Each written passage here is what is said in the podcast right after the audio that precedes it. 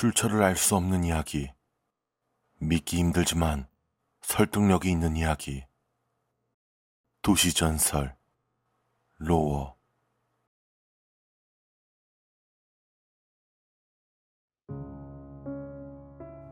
1800년대 프랑스 남부지방에 바이올린을 아주 잘 켜는 남자가 있었다. 사람들은 언제나 그가 연주하는 음악에 심취해 있었다. 그러던 어느 날 마을 사람들 대부분이 고막이 터져 죽은 채 발견되었다. 공통점은 모두 남자의 음악을 한 번이라도 들었다는 것이다. 그리고 살아남은 사람들은 그를 기억해내려고 해도 기억해낼 수 없었다.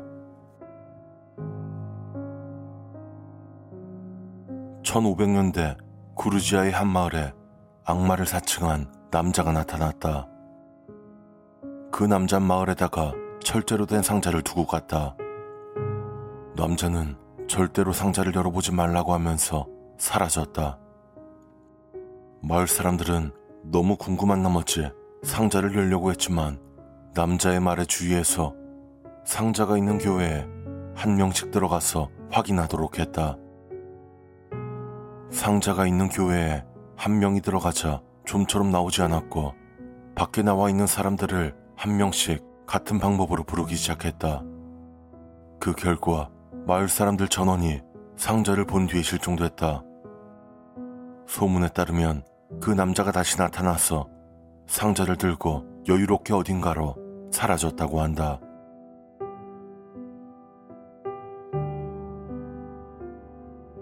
(1750년대의) 칠레에서 남성의 시신이 발견되었다. 하지만 이 남성의 이상한 점은 사람의 신체 구조와 달리 모공이 아예 없었고 동공이 존재하지 않았다.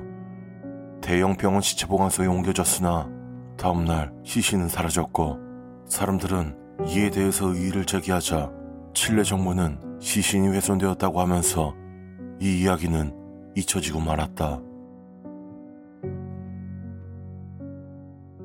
1885년 영국의 한 미술 박물관에서 미술품이 전시됐다. 작품의 이름은 기다림이었다. 아름다운 여인이 슬픈 눈을 하고 사랑하는 그 일을 기다리는 것 같은 그림이었다. 그림이 걸린 후 1년이 지나고 한 남성이 그 그림을 미술관에서 구매하였다.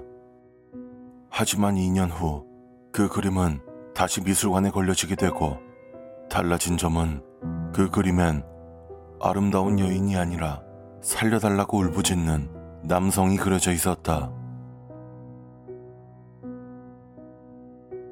1941년 일본의 진주만 공습에 미국 함선이 침몰되었다.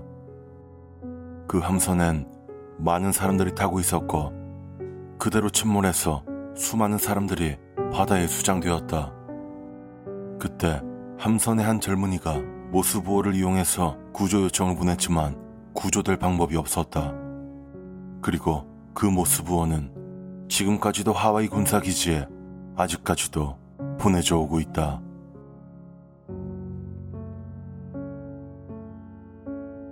미국 버뮤다 삼각지대에서 배와 비행기가 사라진다는 정보를 미국 정부에서 입수했다. 미국 정부는 실험을 위해서 배에다가 300명의 해군을 둔 채 실험을 강행하였다. 그리고 안개가 끼더니 배와는 연락이 두절되었다. 15분 정도 지나고 안개가 거치자 배는 모습을 드러냈다. 하지만 배에 탑승한 300명의 해군들은 모두 사라져 있었다. 미국 정부는 버뮤다 실험을 은폐하기로 하고 이 사건은 역사의 뒷페이지로 사라졌다. 미에현 FC에 있는 산에는 친절한 누군가가 살고 있는 것 같다. 사냥이나 식물 채집으로부터 돌아올 때 붉은 리본을 나무에 묶어서 돌아가는 길을 안내해 주기 때문이다. 이 현상은 20년 정도 전부터 나타났고 이와 관련된 이야기나 사건은 그 이전엔 확인되지 않고 있다. 덧붙여서 이 붉은 리본을 가지고 돌아가도 어느새인가 없어져 버린다고 한다. 제2차 세계대전 중 이탈리아에 놀라운 솜씨의 저격수가 있었다. 그는 아주 멀리 있는 표적도 아주 쉽게 맞출 수 있었다. 결국 그는 1943년에 전사를 했지만 그의 두 눈은 선천적인 병으로 실명 상태였다. 일본 모 현의 한 전시장에는 방수 시트로 둘러싸여져 있는 그림이 하나 있다. 해일의 피해를 그린 그 그림의 주변은 항상 소금물로 젖어 있다고 한다. 19세기 말 독일의 아우구스트라는 사람이 아주 오래된 책을 펼치니 한 마리의 벌레가 책 사이에 눌려서 죽어 있었다. 아무 생각 없이 그가 그 벌레를 책에서 떼어내니 벌레는 갑자기 살아나서 날개 소리를 내며 높이 날아가 버렸다. 1998년 오래된 열기구가 추락했다. 등나무로 짠 기구에는 두 구의 백골 시체가 들어 있었고 기구는 19세기 초의 무렵의 것으로 감정되었다. 열기구는 200년이 가까운 시간 동안에 어디를 비행했던 것일까?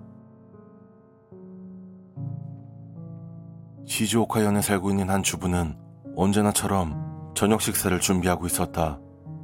조림에 사용하는 물을 잘랐을 때 그녀는 비명을 질렀다. 무의 절단면으로부터 피와 같은 붉은 액체가 흘러나왔던 것이다. 무는 남편에 의해서 버려졌지만 그 사이 그녀는 그 액체를 핥고 싶어 하는 충동을 억제하는데 필사적이었다고 말한다.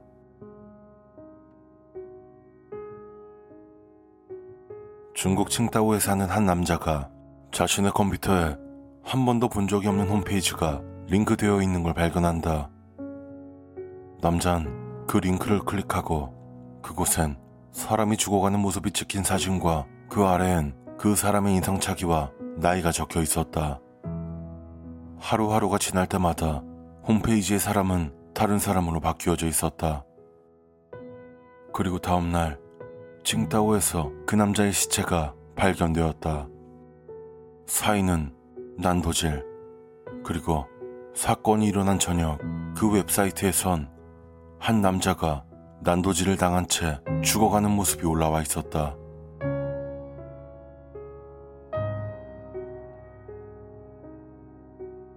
한국에 사는 K군은 고속버스에 타고 있다가 창 밖으로 이상한 것을 목격한다.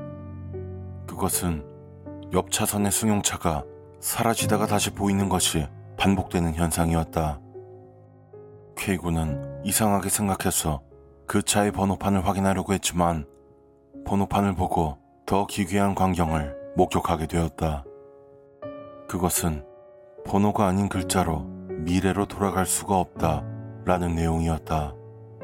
갑자기 차는 사라지듯이 엄청난 속도로 달리더니 다시는 볼 수 없었다.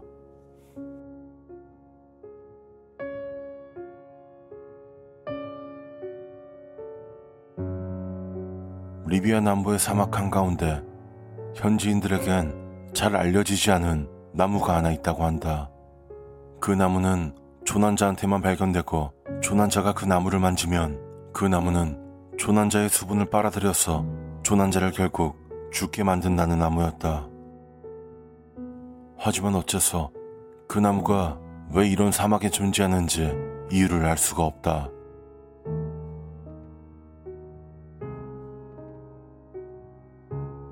익명의 사이트에 익명의 글쓴이가 괴상한 이야기를 사이트에 올리기 시작했다.